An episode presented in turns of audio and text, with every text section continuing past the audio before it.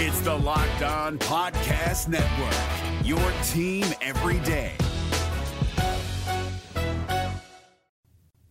Welcome to the party. I'm Sam Ekstrom of Locked On Sports Minnesota. Already a little offended that Arif ripped me for having a Christmas tree in the room. It's November 21st. Come on, man. Luke Inman, Superior Sports Talk. If you listen closely, you can hear Andrew Booth getting picked on again somewhere, or Kirk Cousins being sacked again. Take your pick, really. Hey, this is Arif Hasan with uh, Pro Football Network. Uh, we're not doing a Christmas draft this week, Sam. Uh, more on that when we do the actual draft. and I'm Luke Braun of Locked On Vikings. Existence is pain. The Vikings got smashed 40 to 3. We'll try to distract ourselves from the agony in the next hour on the Minnesota football party. Locked On Sports Minnesota podcast. It's endless Minnesota Vikings talk with the diverse voices of your local experts. It's time for the Minnesota Football Party. It's your guys hanging out talking next level Vikings football. So join in with Pro Football Network's Arif Hasan, Locked On Vikings Luke Braun, Superior Sports Talks Luke Inman, and Vikings insider Sam Ekstrom, plus the biggest names in Minnesota football for the Minnesota Football Party. And it starts now.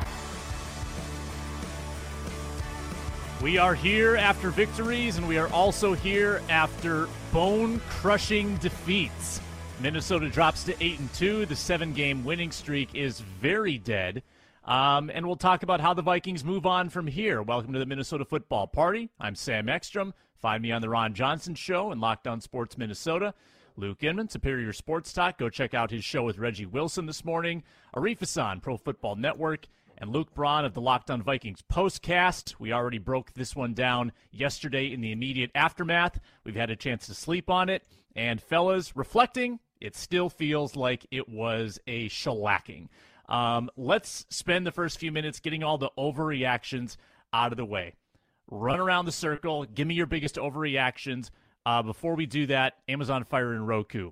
Download them on your television. Have the best possible viewing experience for Locked On Sports Minnesota. A lot of people getting new TVs on Black Friday, and they might be smart TVs. You can download those apps and get us with the Ron Johnson Show, Superior Sports Talk, all the postcasts, and of course the Minnesota Football Party. Uh, Luke Inman, overreact for me, man. Let's uh, let's get crazy here. Tell me what you took out of yesterday's game. Sam, where do you even start? I mean, it just kind of felt like the perfect storm yesterday. Everybody kept saying they were due for a regression game, sure, but I mean, we can all agree, not like that. There was a lot more to it than that. The Vikings' injuries, it felt like finally were exposed in a big way. Just so happened to kind of line up with the Cowboys' biggest strengths. Darrisaw Cleveland exiting the game versus the best pass rush in the NFL. Coaching game plan, I thought was pretty bad. I understand you went into the game with Darrisaw as your starter, but after that first series with that strip sack, just to not have a plan B on how to protect Kirk against that pass rush in your back pocket ready to go, I thought was inexcusable. Excusable, leaving, uh, you know, your backup uh, left tackle out on an island still throughout that game. No help, no chip blocks, too many long, slow processing plays, the seven step drops, things like that. And then there was this kind of weird commitment to the run early on, too. It felt like you were almost watching a Mike Zimmer offense. So you got this perfect storm of a team exposing your biggest injuries, the coaches not adjusting, not even having the right game plan to begin with, maybe. Um, and, you know, eh, on top of that, maybe again, a lot of people said they were due for a little bit of a regression, a little bit of letdown game. Got that long, what, 80 plays they played versus Buffalo in overtime, seven one score games. And don't forget, too, drop touchdown pass, few no calls sprinkled in that went against the Vikings. You add all that up, you get the second worst home loss in franchise history. Ugh. Reef. uh, I think that we learned how badly a team can lose when the quarterback himself plays all right. That's, um, I know. I know. Kirk Cousins. How much stuff wonderful... can be not Kirk Cousins' fault? Yeah, I think we hit the maximum. Yeah, yeah I, I, I, wouldn't say. It I wouldn't weird. say he had a spectacular game. I know he didn't have a wonderful PFF score, but I mean, come on, man. that one that one was pretty rough. He did all right by my book, uh, and and they got demolished, uh, you know, by 37 points. It, you know, hey, if, if, you put Patrick Mahomes in there or Justin Herbert, maybe they only lose by 10 points. I don't know, but that's that, that, certainly is uh, a good lesson in in how hey, quarterbacks might drive team wins the most, but yeah, they're not all of it. Yeah, this is what I told Braun on the postcast. I said, "This is what happens when you play."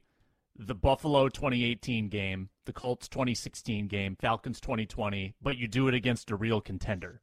This is what happens. You get 40. Yeah, that's a good way um, to put it. Yeah. Luke Luke Braun, your biggest overreactions. Fast forward to however long into the future when we're talking about why Kevin O'Connell got fired. I think we may have seen the inkling of it in this game. you want an overreaction? We're doing this. I love it. I love it. Uh, but, but, this is, but this is also potentially an underreaction, right? Because he's not putting a date on the firing.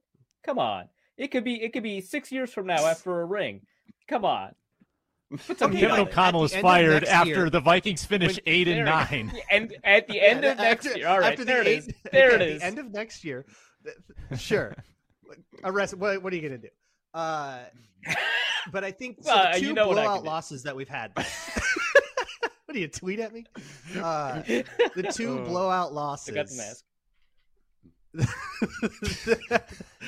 that uh, the Vikings have suffered have both come in a similar fashion, where the Vikings showed up with a game plan that like wasn't going to work because it got countered or whatever, which happens to everybody, right? You're playing rock paper scissors pregame, um, and they showed up with rock, and the Cowboys had paper, and the Eagles had paper, and the Vikings had no ability to adjust in this one. They were calling play action seven step drops all the way down the line, despite all the pressure. You don't get to a 63% pressure rate without a little bit of failure on the coaches to adjust in the middle of the game. And I think the mid game adjustments thing is becoming a little bit of a narrative for O'Connell if you're going to suffer two embarrassing losses like that in front of the whole country. You know, overreaction for me. Second half adjustments Zimmer and his defense. Don't that, say it. Mm-hmm, he was extremely good at that. Mm-hmm. Uh, the second half points given up was way lower than the first half points given up. Donatell okay, but how are Kevin O'Connell's power points? Has been decent at that too. Mm-hmm. Well, I, I, tried to go back and look. I was like, what? What's the worst loss? Like Philly was bad, but not like this. What's the worst loss the Vikings have had? Like a loss like that. It was the build back in 2018, but I was scrolling through each okay. game, 2021, 2020. Yeah, and, and again, a lot of 500 records at the end of the year. We know obviously why Zim was fired at the end, but uh, I like what Arif mentioned. Like he's right. Like Zim, you wouldn't see that kind of uh, performance under Zim, at least defensively, especially with those adjustments. I felt oh, like it was mention- the biggest shellacking since Seattle.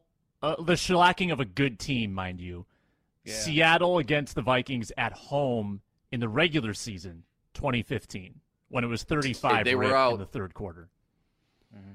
I will say they were without Harrison Smith, Linval Joseph, and Anthony Barr for that game. But you're right. I mean, yeah. and they had a Thursday night game like coming that. up against Arizona. Yeah. Hey, there's a lot of parallels here. Yeah. Mm-hmm. I should mention, in fairness, there were a couple of other games in this season where O'Connell made good adjustments. I'm bad faith in it a little bit, but that's why it's an and, and, it, it, it, was the hot take what, zone. You're firing heaters. And what Sam Don't worry about it. Yep. Safe space. Kind of to Sam's kind of to Sam's point too. Like we're all going to bash the Vikings today. We're going to bash them all week leading up to Thursday, which we have every right to. There's a lot to pick from, but that Cowboys team is pretty good. I mean, that's a good football team, and a team like that playing anywhere this is what near I keep how saying. they played yesterday. It, it, th- that's going to be a really tough test for somebody come playoff time. They got that playoff recipe for sure. Yeah, my overreaction is that the Vikings' offensive line is back to its old ways, and maybe they've never been good. Cousins is the fifth most pressured passer in the NFL. The offensive line is giving up 4% more pressures this year than last year. Garrett Bradbury was terrible. He's back to his old ways. And oh, you've no. lost you've lost your stalwart. You've lost your left tackle. Almost as though the, Vi- the, the Vikings get by on not having glaring weaknesses that teams can exploit because of their injury success this year. And now that they have Christian Darrisaw out for Thursday and maybe beyond, now there's an area to exploit. And now you get a little bit you know, one hand tied behind your back on offense. I'm worried. I'm worried about the offensive line. Yeah, and that's what happens I just- too when you have not just a, a good left tackle, an elite one, where you can leave him on an island the entire time. I don't necessarily think we all assume that Bradbury just got magically better, but it helps when you have help, when you can, uh, you know, obviously attach Ezra Yeah. Cleveland right next to him on every Yes. play, when you have that left tackle out there on an island. So the drop off is just so massive from some of these starters to the depth. Um, but but obviously losing Darrisaw because he's elite uh, hurts obviously in a big way. To your point, Sam. Okay, if, if only you know some people had talked about how the nature of regression will also include injury luck. If only there had been some talkers in the Viking space somewhere should do that. brought up Yeah. injuries. Yeah. If well, only that the now would entire be a little bit too panel- late. Of this show had talked about that on their respective programs and foreshadowed this possibility. Um, let's Yeah, talk well- about the injuries. Sure. Uh, Are you so saying? are you saying one of us? Are you saying one of us did not do this, Arif? Is you're No, no. insinuating? This I, no, this, this Arif's was been fighting this the fight on. Twitter for like two Yeah. months. Yeah, sorry. This is this is me angry at the people who willingly follow me and what I have to say and respond to me. And support your work. right. Take Yeah, out take so- out your anger then. Ta talk about the, No, no, no, way I'm- the I'm- injuries got exploited yesterday. Yeah, yeah, yeah. So obviously the Darrisaw stuff I think is important. I think that Luke kind of hit on uh, the major elements of why that matters, right? But I think uh, you know, on top of what what Luke said about you know protecting the rest of the offensive line, which you know I shudder to think what Ed Ingram's going to look like without that protection. By the way, um, w- along with protecting the rest of that offensive line, uh, it also uh, allowed your receivers to get out into pass patterns uh, unharried, right? Because you weren't chipping on Darrisaw's side. You weren't chipping on Brian O'Neill's side either. That was kind of the beauty of having those two tackles. Uh, and so you would have your tight ends, you'd have your running backs released into patterns. They wouldn't, you know, screw up their own uh, timing. You'd have them in actual pass patterns instead of just flats the entire time. Uh, and and the Vikings were able to take advantage of. It. They were able to get you know Hockenson down the field. Now, obviously, in this game, he wasn't able to catch the ball in those situations, but you know, for the most part, if you've got your running backs, your fullbacks, your tight ends not chipping out there, uh, you, you've got you know more pass uh, options available to you. The ball can get out a little bit quicker. You've got you know probably more yards per drop back. Uh, it decreases obviously the, the sack rate in that scenario, and then also um, when you're in blitz protection, when you've got a six or seven man protection, you don't have to give help, right? Because if you're in a six or seven man protection, you're anticipating five, six, seven people coming in, and you need to have you know somebody on each one uh, each one of those people. And if your running back is chipping, uh, then then you don't have somebody protecting the middle up against a double A gap blitz or something like that. So um, there's there's a bunch of tertiary effects here of not having somebody who can just take care of business out there. Um, so that's that's one of it. Obviously, Davin Thompson, uh, Dalvin Tomlinson, and Cameron Dantzler have their own kind of unique um, injury effects. Yeah, here's the Yeah, bottom it- line on the stats on, on those three spots, real quick. Brandel in two thirds of a game, four pressures allowed. Uh, Andrew Booth in replacement of Evans and Dantzler, seven of eight allowed when targeted for 85 yards, and run defense without Tomlinson. Every game that he's been out, they've allowed 130 or more. Um, and while before I pass the baton to Luke, I'd like to put out a call for data. May, Arif or Braun, maybe you have access to this.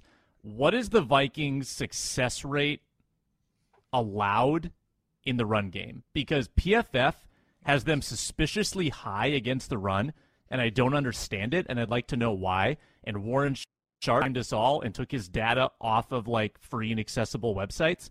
So I don't know like what the underlying numbers say on the run game, and I want to know more. Uh, Luke Inman. Probably find that at RBSDM, yeah. Yep, that's where I am. Uh, so the Vikings' success rate uh, against the run uh, is pretty high, unless I'm reading this incorrectly, uh, because it's defensive stats. Sometimes it feels weird. Um, no, actually, it's it's uh, remarkably no. Never, never mind. I was reading it wrong. They rank 22nd in success rate defensively against the run because the higher number is bad here. Um, uh, at 42.9%. If we only look at, we only only want to look at the last two weeks, right? Because of Sure. Tomlinson Or three three Right, weeks. so we- That'd be three weeks. three weeks, so nine through eleven, right? Mhm. Never forget. Um, if we take a look at rush success Jesus. rate, sorry, sorry, sorry, uh, it is about the same actually, forty-two point seven percent. It's still pretty bad. Um, you drop about a rank. So the Vikings' success rate against the run has been uh, awful it looks like the rush EPA given up in the last three weeks is much higher. So when they give up successes, those successes are more explosive um, Mm. and and hurt the Vikings more often. But either way, they're bottom half of the league throughout the year and uh, in the past three weeks in success rate. Well, It- it- now I'm okay. Bottom half, you said bottom half. I was wondering where they Yeah, rank. in twenty the second, league. twenty Okay. third. Yeah, twenty second, twenty third. Okay. PFF had him second. That that doesn't make any sense to me. What? But you should double check that. Double check the team take a ranks, run defense. Team ranks. Vikings were second. RDEF second. Well, I mean, people are playing their assignments correctly, except maybe one guy. Light boxes. it, it's tough. They're giving it up on purpose. Yeah. That's uh, that's actually true. Make sure you That might actually be motivating the grade. make right? sure you can't get a all of the- 68 yard touchdown on like a running back wheel. You know, that's the kind of yeah, stuff you the- need to all of the you do uh, all of the grades are contextualized based off of assignment and the individual players. And so, if the scheme is designed to induce running and give up runs, um, you're going to give up uh, worse run statistics while everybody is doing their job correctly. So there is that. Um, which that might be a bug in the system because the Rams are number one and they run the exact same system. I wonder. Super weird. Inman, you got steamrolled by me about a minute ago. Do you remember what your point was? No, I was just we, we were talking about kind of the injuries getting exploited. I was just gonna say, like, it wasn't that long ago we sat here heading into the bye, and like the Vikings were one of, if not the best or you know luckiest teams injury wise in the entire league. Ever since then, though, slowly but surely they've just lost starter after starter, and everyone in the league deals with it, right? Like no excuses, part of the game. But what hurts the most, though, I think, is like the lack of depth behind them. Uh, the drop off you're seeing from the starters to some of the backups is pretty alarming. And I go back to the draft and look at 10 picks who not one of them has really made a significant impact. And I think the parity in the league is so strong right now that, you know, you see it all the time. Any good offseason, one good offseason, I mean, you can go from uh, worst to first, you know, just look at the Seahawks or even the Jets. But on the flip side of that, one bad draft can be really detrimental when you get to this point in the season. Guys are banged up, and you look around, and there's just not enough band aids to cover up the mess right now. And I'm looking at, you know, not only Kwesi's draft, but even Rick Spielman's last draft the year prior in 21. Um, 21 draft picks they had collectively. There's just not a lot of meat on the bone. And you say, well, okay, Luke, half those were late picks. Okay, I get that. The success rate for any team is always going to be low, but let's just look at the first three rounds. Nine of the 21 picks were from rounds one, two, or three. Of those nine picks, you got Christian Darrisaw, and that's about it. You got a rookie right guard. He's been below average. You got a fourth pass rusher in Patrick Jones, uh, a special teams guy in Asamoah. Okay, great, but he's not really making an impact defensively. So to have 21 picks the last two years, come away with three starters, Darrisaw, Ingram, and Cam Bynum, and then have very little depth added outside of that, I think it just hurts in a big way. And now that this team's kind of catching the injury bug, teams can kind of smell some blood in the water Mhm. here. And that coaching staff, uh, as mentioned previously, Luke brought it up. Um, they have to be the ones to figure out how to stop the bleeding when some of these backups are on the field and just put them in better situations and positions to succeed. Because until they do that, I promise you, I mean, teams will continue to attack and exploit it, um, and you'll keep losing games in the process. Um, before we Yeah, continue, I don't think the the Vikings are in a, a bad spot. Um, like injury wise, I don't think they're in any worse a spot than anybody else is. You know, like everybody loses some starters They're in a by much this point. By. November, you're banged up a little bit. Mhm. Yeah, they're like one of the healthier Mhm. teams still. But it's like Mhm. there are certain players that you just can't afford to lose, and I think Darrisaw is one of them. Jefferson's one of them. Cousins. Um, there, there are certain players that like you you don't just replace Christian Darrisaw, right? Like I think Blake Brandel's probably a reasonable backup tackle, and I think the Vikings so. did a really bad job of protecting him when he went in, and that's one of those in-game adjustments. I, I think that, that they have to kind of look in the mirror with how how they called protections. They left him one-on-one with Micah Parsons way too much. That can't happen against the, the these next few teams if Darrisaw is going to be out for a while. Apparently, it can't happen against Dorance Armstrong either. D- George Armstrong's pretty good. Yeah, he's pretty Um, good. He's pretty good. Yeah, you can't you can't put that much on his shoulders, and I think it's the same thing with Andrew Booth. You're down to your third corner over there. Look, Caleb Evans. I thought he was he's been playing like a reasonable backup Yeah. corner. He'll give up a couple, but he's been Mhm. a backup corner. I, I think Um, he's better than And most. hey, backups, there's one of your rookies. Yeah. Yeah, sure. Mhm. He goes out. You're down to your third string guy who's absolutely not ready to play. You got to protect that dude. What is he doing? You know, one on one on the outside with with Michael Gallup. Like he's not going to hold up, and you know he's not going to hold up. So I think you have to do a better job of protecting them. And then like that's it. You, you lose Dalvin Tomlinson, but I, I, think the backups on the interior have done an okay job. Um, and apparently the run defense has not been about the same the as it always has been. Khyiris Tonga picked wow. up by the Vikings. James yeah, Lynch was drafted by the Vikings. That's true, um, and he has improved over the past couple of weeks when when more has been asked of him. I will say this though. Sorry to cut you off, Luke. Um, it, it yes, to Inman's point. Um, I, I think that this is kind of what it means when you have a new front office and a new coaching staff. The Vikings right now are victims of their own success, right? Like we are roasting them for something that we might have expected right at the beginning of the season. You know, like if you told us at the beginning of the season, hey, you know, week 11, they're going to play the Dallas Cowboys. The Dallas Cowboys have a top three defense, and Dak Prescott's going to be healthy, and he's going to have all his receivers available. Uh, do you think the Vikings will win that game? Before the season, I would have said no. A top three defense and Dak Prescott? Absolutely not. Right?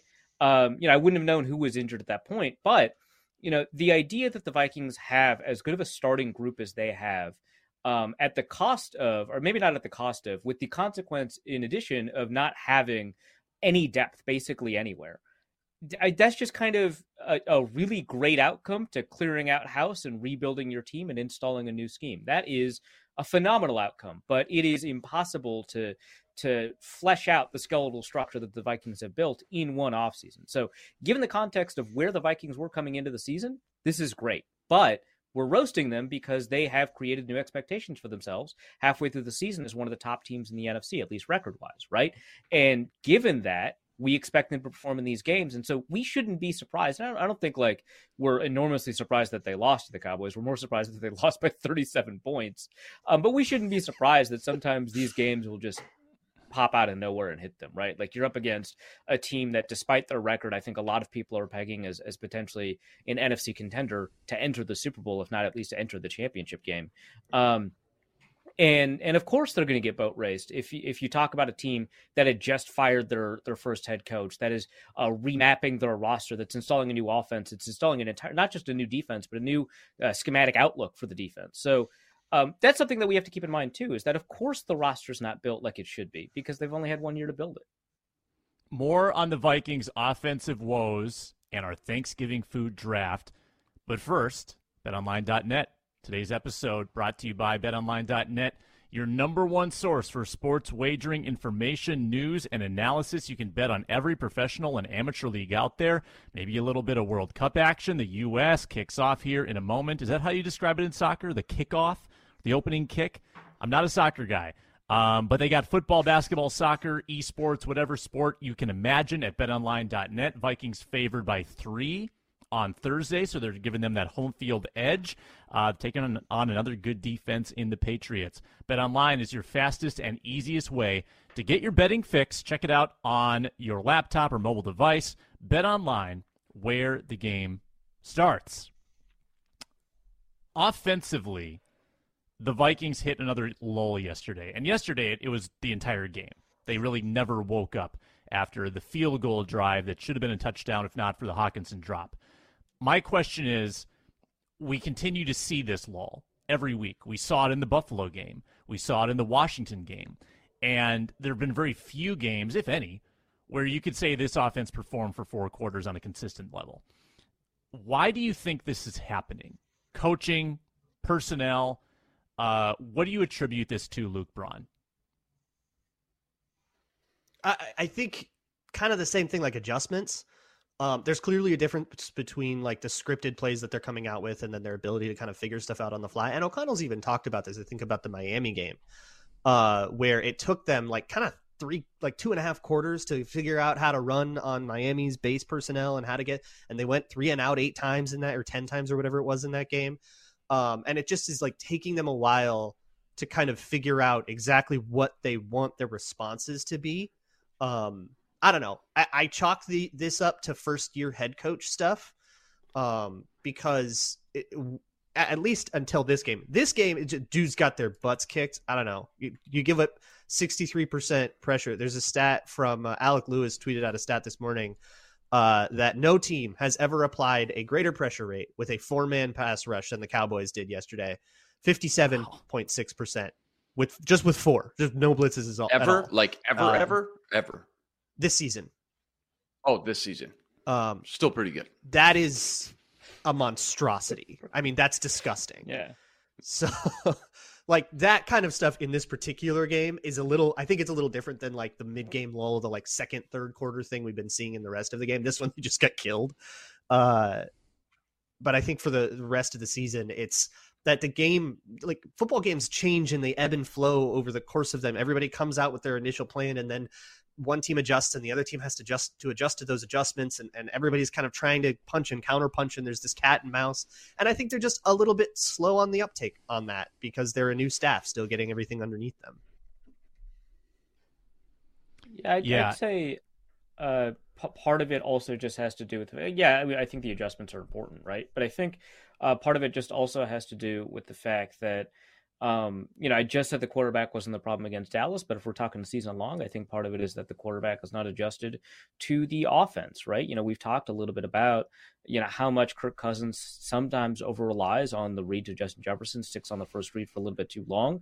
That, if you remember some of the offseason comments about how Kirk Cousins is adjusting to the offense, might be related to him not knowing how long he should stay with that first progression, and sometimes staying on it too long, sometimes not staying on it long enough. So I think um, outside, of, like when you get outside of the scripted stuff, and Kirk Cousins is trying to play textbook football, and the textbook has changed, right? It, that's when uh, things kind of take a, a little bit of a nosedive, right? I mean, the Vikings, uh, if you get rid of the opening drive, which, uh, you know, for the purposes of evaluating how good a team is, you shouldn't. That's a part of what the team is. But for evaluating this specific question, you know, the Vikings offense is actually fairly abysmal once you get rid of the opening drive.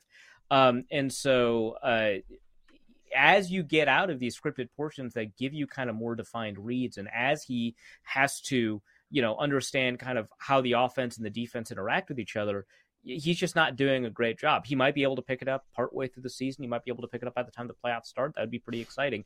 And so when the Vikings are really good on offense, again, late in the games, some of that's because of just absolutely remarkable field position. Some of it's because the Vikings are actually pretty decent now in the red zone. They were actually struggling in the red zone at the beginning of the season, pretty decent now. Um, and Cousins is kind of this is you know, something we don't see from him. He's like throwing away the textbook and he's just playing football.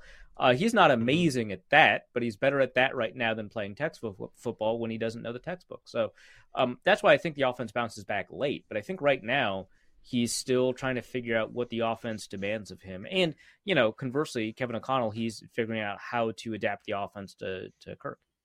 Spinman.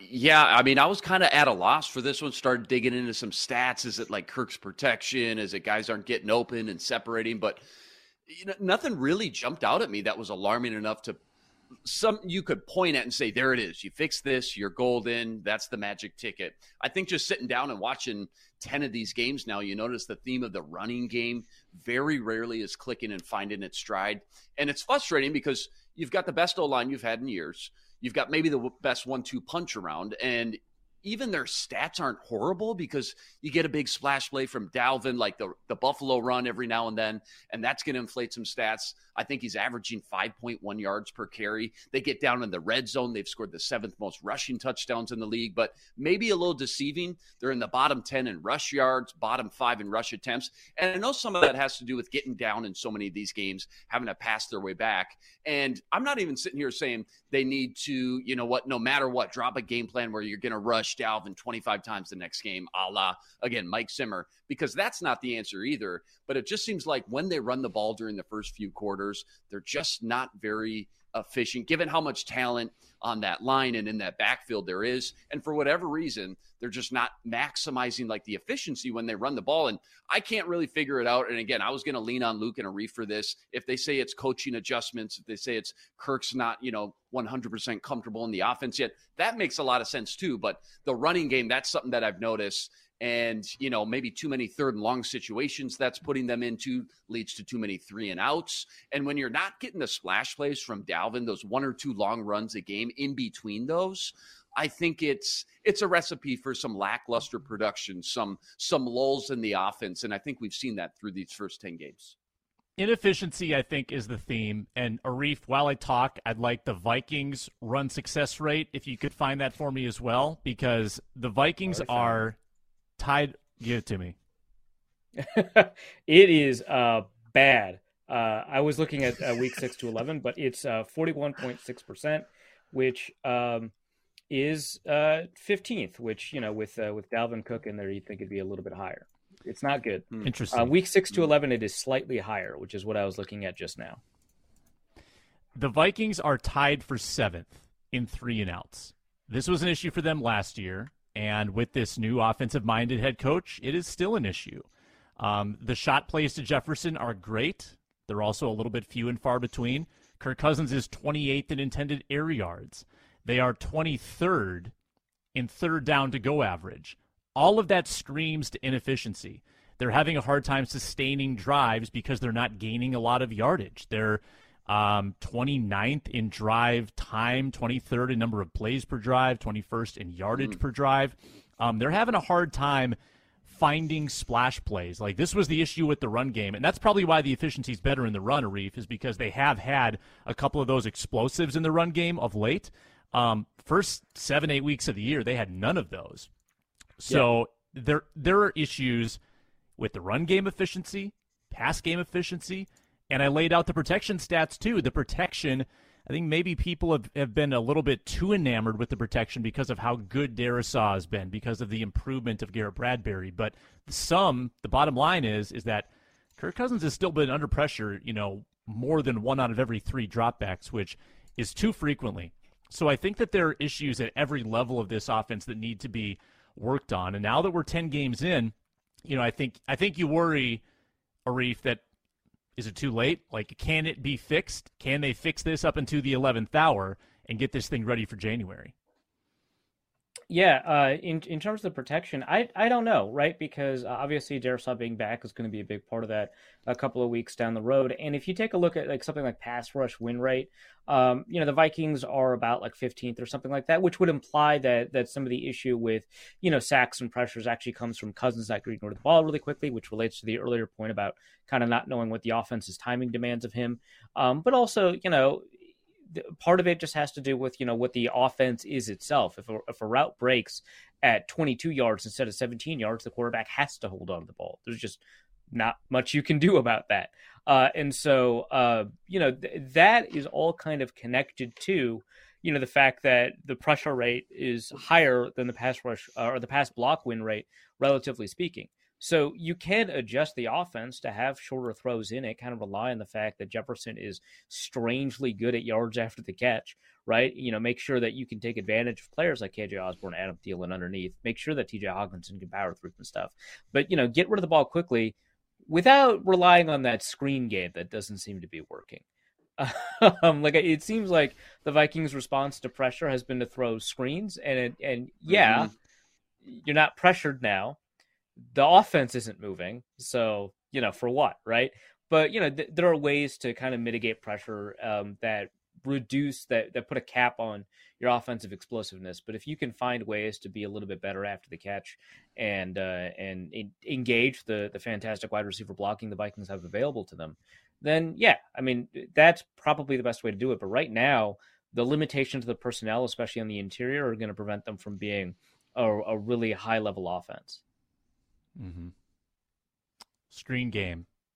As of hmm. Buffalo, mm. don't know where it is now. Screen game was 23rd of, and this is Kirk Cousins um, as a screen game passer, which isn't really a reflection on him, but he was 23rd of 25 in yards per attempt via the screen game, which is. I'm surprised poor. there's two that are worse. Yeah, you seen yeah. these quarterbacks? Honestly, yeah, it wouldn't shock me if Zach Wilson was worse. Not good. I, He's uh, not good. I, I guess I see it as more of an offense stat, but that I guess still tracks because yeah. But if you're missing receivers behind the line of scrimmage, you're just like overthrowing them, things that Zach Wilson does, then your yards per attempt on screen is going to be pretty he? low. Yeah. Yikes. Go Jets. Boy, the NFL Matt. is bad. A lot of bad ball. Tom Brady did nothing wrong. Let's uh let's fire up the four minute drill. Um, I wanted to talk about Vikings liabilities, but I feel like we've addressed that pretty thoroughly. So why don't we pivot? Let's talk about some Patriots storylines because we're not going to have a show before the game on Thanksgiving. So this will be kind of our Patriots preview. Uh, we'll wrap it up in this four minute drill. Uh, let's run that. Start the clock. It's time to execute the four minute drill. Let's just pack some Patriots storylines in here. Let's start with Luke Braun today. Um, give me a minute of Patriots talkers starting now. So, one thing that is uh, I'm looking at a lot with the uh, Patriots is their injury report. They've got a lot of injuries on the trenches, but I think beyond all of that, we are currently sitting in this moment where it feels like we just went from the Minneapolis Miracle to 38-7, where they just had this really emotional win and then they came out flat and everybody's talking about like, ah, that's the thing uh, and they had a Thursday night game coming up and all that. And I think for me, one of the biggest storylines is is how this team responds to getting punched in the mouth for the second time in the season. And I said this after the Eagles game too, and I think it's true here too. Um, they get blown out, they get absolutely and and like embarrassed, right? Just absolutely crushed at, in every phase of the game. Everybody goes into that locker room, looks in the mirror, and says, "I didn't have my best day." Um, and you have four days. Kevin O'Connell said on the podium, "Hey, I'm kind of glad it's a short week." Uh, that because it's you know it means we don't have time to dwell on it. And so is that true? You're going up against the greatest head coach of all time who just saw a team expose every flaw and weakness that you have. Can you make that true and and get over this? Or does the cowboys uh, game become the turning point of the season where everything starts falling apart? We will certainly find out how this team responds against another really good defense because that's what the Patriots have. The Patriots are top five in a ton of defensive metrics. Check out Chad Graff's Twitter. Chad Graff, we know him, we love him, former Vikings writer, defected to New England. He's got the numbers on his Twitter, and it's impressive what the Patriots have put together. Their defensive line is great. Not many people talking about Matthew Judon, at least in my circles. Maybe people are, and I'm just not hearing it. But he's got 13 sacks this year. Deatrich Wise is like a top 20 pass rusher. He's got six and a half sacks. He's been really good. Ja'Whaun Bentley has been really good. And Jack Jones is making a bid as the top corner in football this year. So defensively, New England is going to put strain on you, and Bill Belichick is going to find ways to attack, you know, the Vikings' weaknesses. He's going to make them play left-handed as well, as he did when they faced him in 2018 he double bracketed like Thielen and Diggs, and then you know made them win with whoever their wide receiver three was, Treadwell. At that point, Aldrick Robinson. Aldrick Robinson. um, so if you expect this offense to like turn it around in four days and score thirty, nope. You got to win this game twenty to sixteen.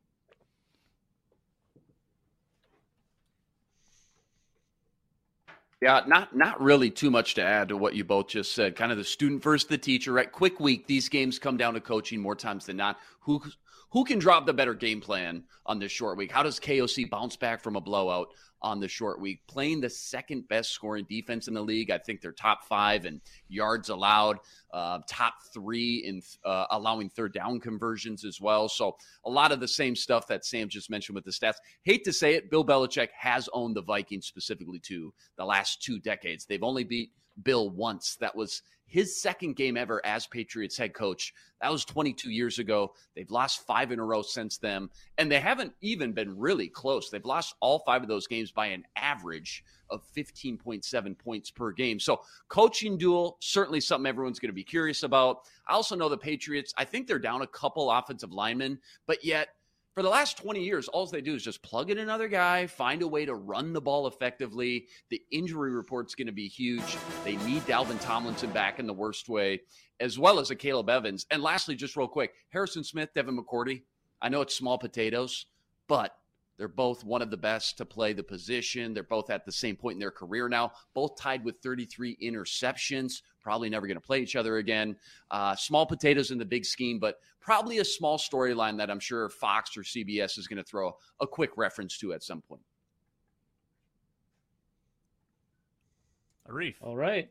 Uh, real quickly, I'll go over that defense. I mean, the Patriots have shut out the Detroit Lions with the time with the top scoring defense. They also held both the Colts and the Jets to three points. Not particularly great defenses, but interesting. But also, the Patriots have allowed three other teams to score 27 points or more. That includes the Packers in overtime. So I don't know how much that counts, but um, you can score 30 points to the Patriots. It is possible. They're not as uniformly devastating as they were two years ago on defense. They have a remarkable defensive line. You've already covered that. It's going to get better when Christian Barmore returns from injury. I don't know when that's going to happen. They also have a remarkable secondary led in part by, I think, seventh round cornerback Jack Jones. So that's something to keep in mind. But the offense is bad. They don't know if Mac Jones or Bailey Zappe is better, and that is a bad situation to be in. They don't know why Mac Jones has regressed. I would contend that actually he has not regressed, but that the offensive line has gotten a little bit worse. Isaiah Wynn's not playing well. First round pick Cole Strange is doing all right, which is kind of interesting.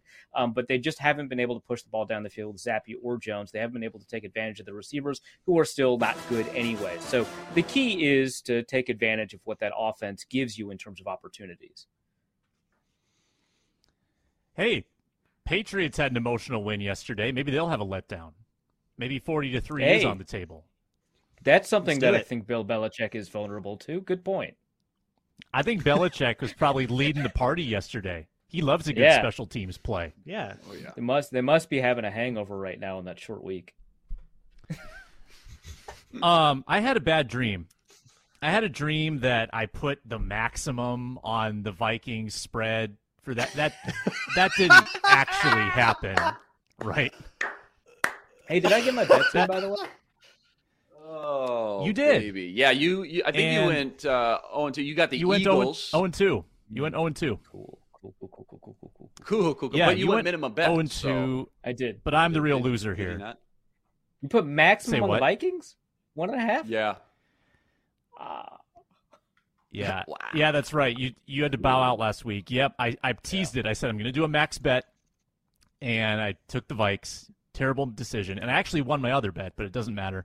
Luke, you went two and oh. Uh Inman that is. Braun, Which- you went one and one. Inman.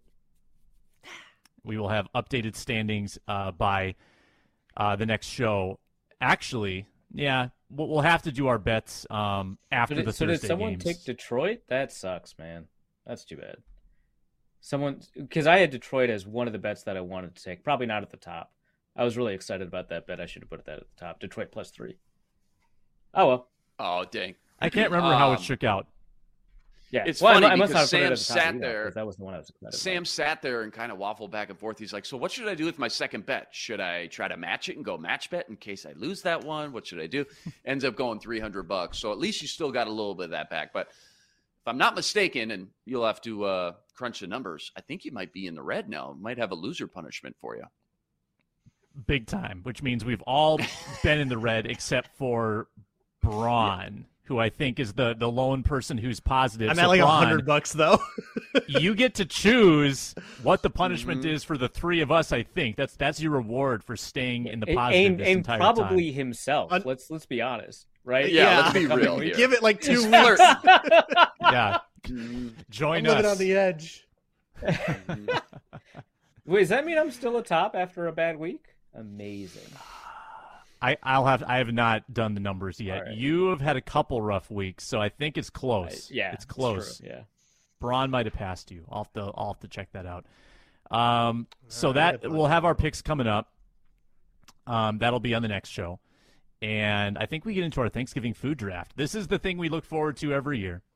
We pick our best main dishes, our best side dishes, our best desserts as we approach this festive holiday, and we get people really, really riled up on Twitter, which still exists, by the Mhm. way. That almost I thought we were losing it. I thought it was going down. Yeah.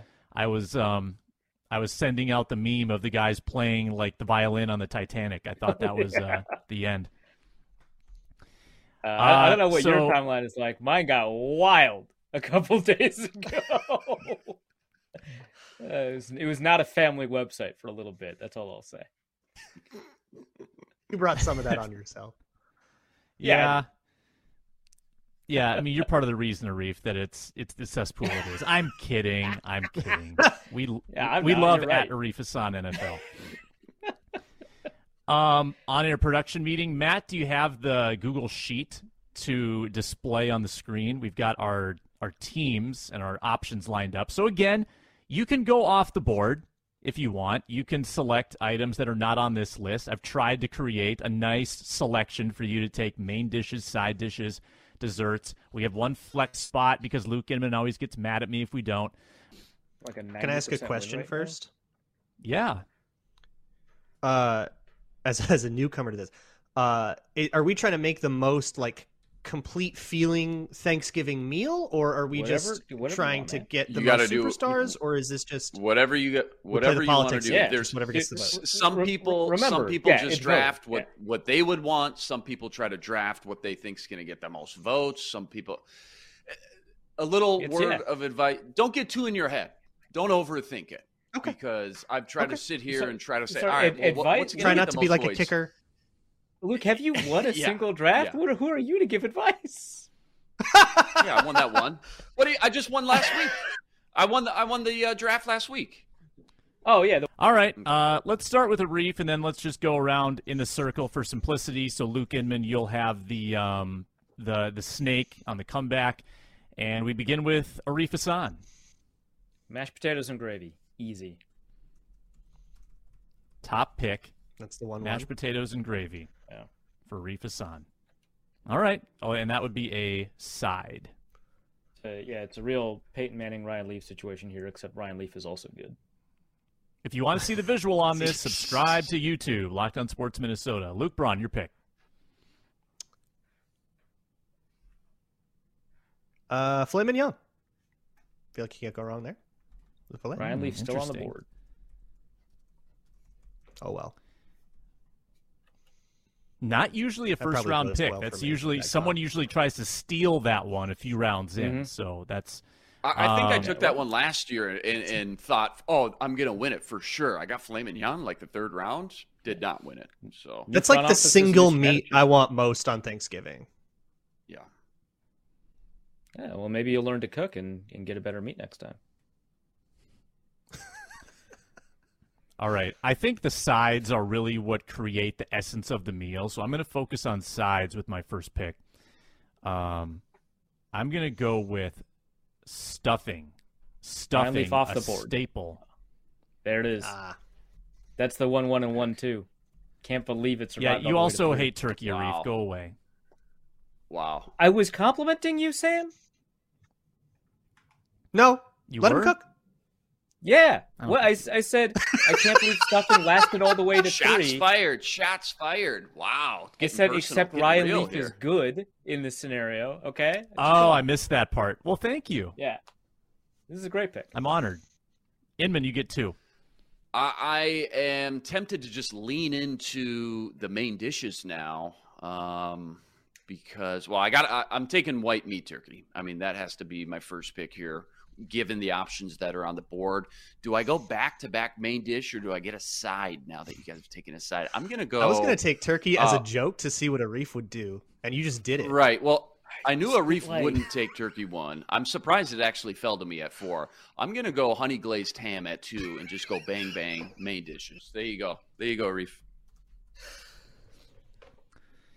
Honey glazed ham and white meat turkey. He's got his two main dishes. Still can add a main dish with your flex if you want. You can have a really hearty meal. Uh, this comes back to me with the sixth overall pick. I should probably get a main dish on my board. Um, I'm gonna go. Okay, I gotta take honey glazed ham off here. Hmm.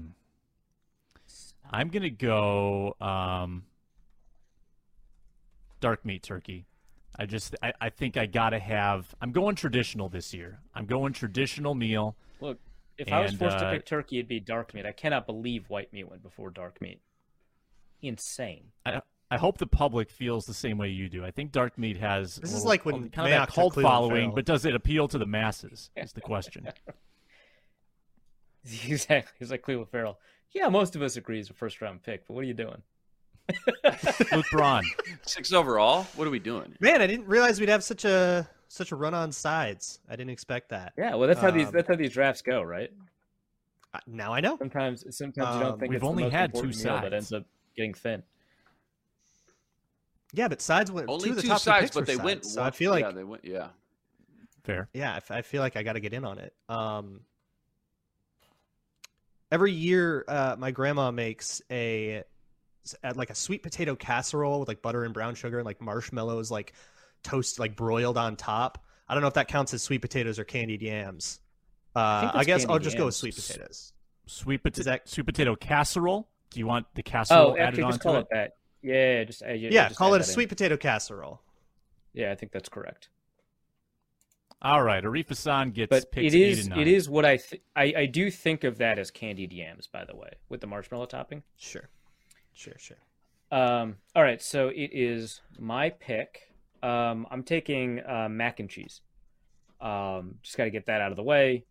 Uh, that seems like the correct Yeah. move there.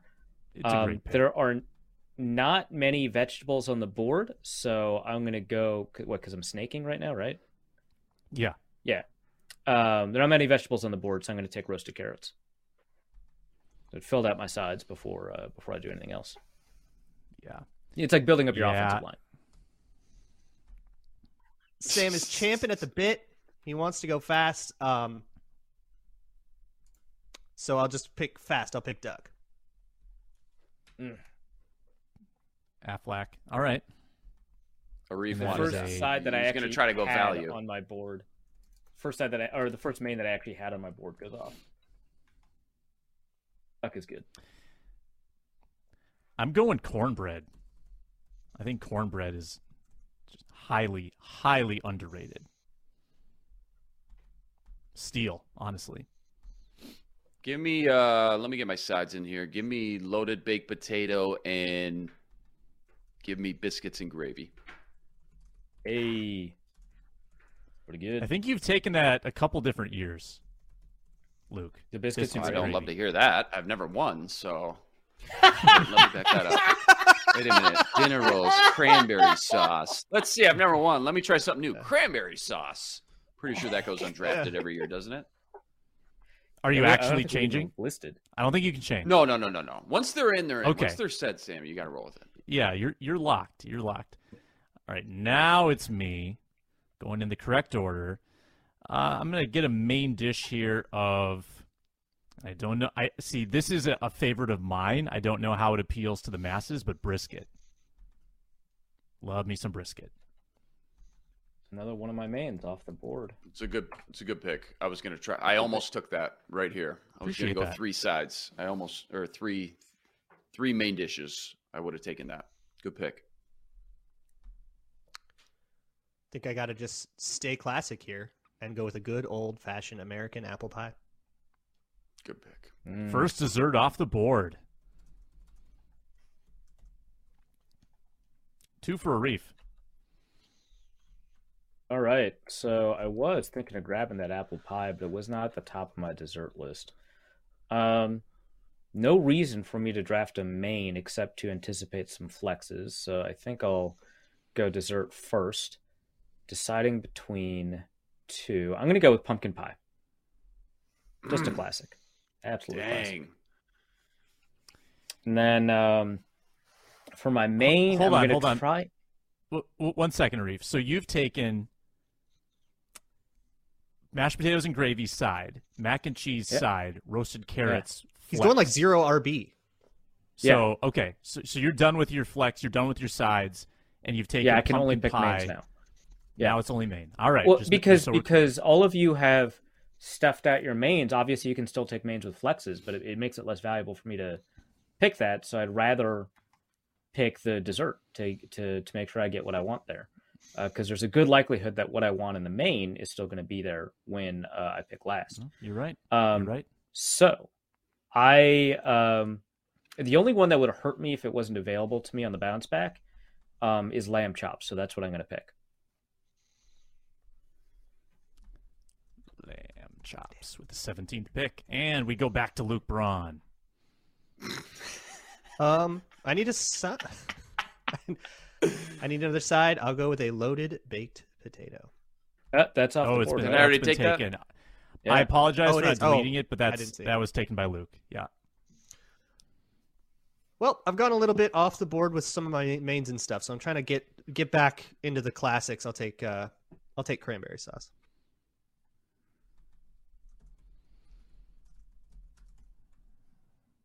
What was that the 18th overall pick? All right, I've got I've got a, a flex and a dessert remaining. So I got to scan my side, scan my main dishes. What is this? Is a BPA spot. What is the Mhm. best player available? Um, I A think lot of that. options, man. Oh my gosh, Mhm. this is this is There's agonizing. some pretty good ones here. There's some pretty good ones here. I have a very bread heavy um, menu right now. So Mm-hmm. I'm going to Sounds like this isn't with- BPA. It sounds like this is need. Just It avoiding very well redundancy, be. I guess. so cranberry sauce and relish. I feel like that's kind of that's probably the same thing. I probably can't duplicate that because you have to account for some of those variations. Um. I'm gonna get rid of the candied yams then too. Okay, that's fair. See, I don't like green bean casserole personally. That's not really a favorite of mine. That would qualify. And butternut squash, maybe. Um, yeah, I'm gonna go butternut squash for my flex, and I don't love that. I feel like I, I think I don't think I had really good roster management in this draft. I'll be So, honest with you. so in order to avoid how bready your roster is, you went with the starchiest vegetable. Correct. Cool. All right. Correct. Wanted a little, you know, cool, just cool, having that cool, orange cool. color that brings that brings the ensemble together a little better. All right, Yeah. I got my last two picks going back to back. Don't like any of these sides. I'm I'm almost debating double down and on desserts, um, but I'm trying to see if one of these main dishes might get me a couple more votes. I'm I'm honest. I'm looking between. Doesn't really fit the Thanksgiving theme, but maybe some pasta, some Italian lasagna or gnocchi sitting on the board. Pork tenderloins seen got me lasagna some votes in the past. Um, I'm gonna go with. I'm actually going to double down on dessert. I'm switching it up. I'm doubling down. Give me uh, red velvet Ooh. cake and chocolate chip blondies. I think that's going to give me some votes this year. I'm trying to switch do it like up. red velvet cake. There's a lot of good desserts on this board. Cheesecake Yeah. got me no. Cheesecake got me a lot of hate last year. I couldn't believe That's it. wild. Really? That's wild. I couldn't believe. I'm not it. even a cheesecake guy, and that's wild to me. I couldn't believe it. Pecan pie still available, correct?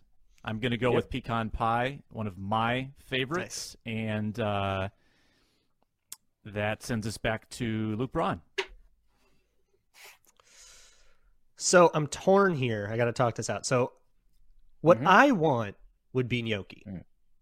Like a good, Makes sense. like a gnocchi dish, like a shrimp gnocchi. Mhm. Um, but looking at and you don't have a very uh, starchy roster right now. You've got just sweet potato casserole. I don't have a very starchy roster. I also have no vegetables except sweet potato casserole, which feels like not there. It's like I feel like I need some green on my plate. Mhm. Uh, but I'm taking gnocchi. I'll eat my vegetables later. Alright. It's Thanksgiving. All right. So for me, I've got an extremely heavy meal, right? I've got mashed potatoes, I got lamb chops, I got mac and cheese. Roasted carrots are about the only resort people have. So instead of picking probably what might be my favorite of this group left of the mains, which might be pork tenderloin, um, which isn't that heavy. I think I, I still want to go a little bit lighter, but not quite as light as salmon. Um, so I'm picking between the two chickens, the roasted chicken and the Cornish game hen. And honestly, I prefer roasted chicken, but I think for presentation's sake, just to when you bring everything out, I think I'm going to go with the Cornish game hen. It looks so much better when you bring You got that wow factor More going petite. on. You've elevated. Yeah, you've elevated exactly. the whole table right there. Well, chefy. it. Yeah, a little A chefy, little little chefy. pretentious. Pretentious hey, I, I. I started with I, I started with mashed potatoes and mac and cheese. I'm for the people here, but yeah, a little pretentious. Those are the teams. We did it. We'll put that out on Twitter. It'll be a blind vote. We're not going to let a Reef win just based on his foodie reputation. You keep accusing me of this from like stuff from like years ago, and I still win. I like I, this is so weird. I believe you won the candy draft. Yes, it, you did. Um, yeah. Yeah, okay, But, but, uh, hold on, stop. The, the- the- candy the fir- draft, the when you first have the blind number one draft- pick and get Reese's cups, is such an advantage. It's the Andrew Luck of all drafts. Sure. The first blind draft that we did, I only placed second. I will admit that. But after that, I had a string of ones. No, he, I think not you're wrong. misremembering Arif, history a Arif little does bit. win most know. of these. We got to fact check this guy. We can fact check it. I'm fine. Uh, happy Thanksgiving to everybody. He's got the archive. We'll Someone call Tom. still figuring out how we're going to handle uh, Friday's show with a couple people on vacation for the holidays, and uh, but we'll have something for you on Friday after the Patriots game. Uh, big thanks to everybody who uh, is involved in this show. Matt DeBritz directing, Luke Inman, Arif Hasan, Luke Braun. I'm Sam Ekstrom. Uh, enjoy your holiday, and thanks for watching the Minnesota Football Party. See you later.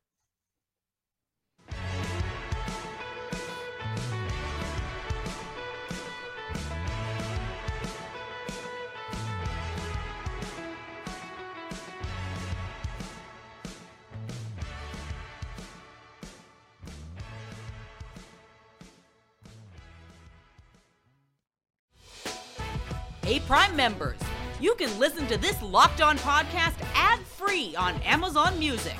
Download the Amazon Music app today.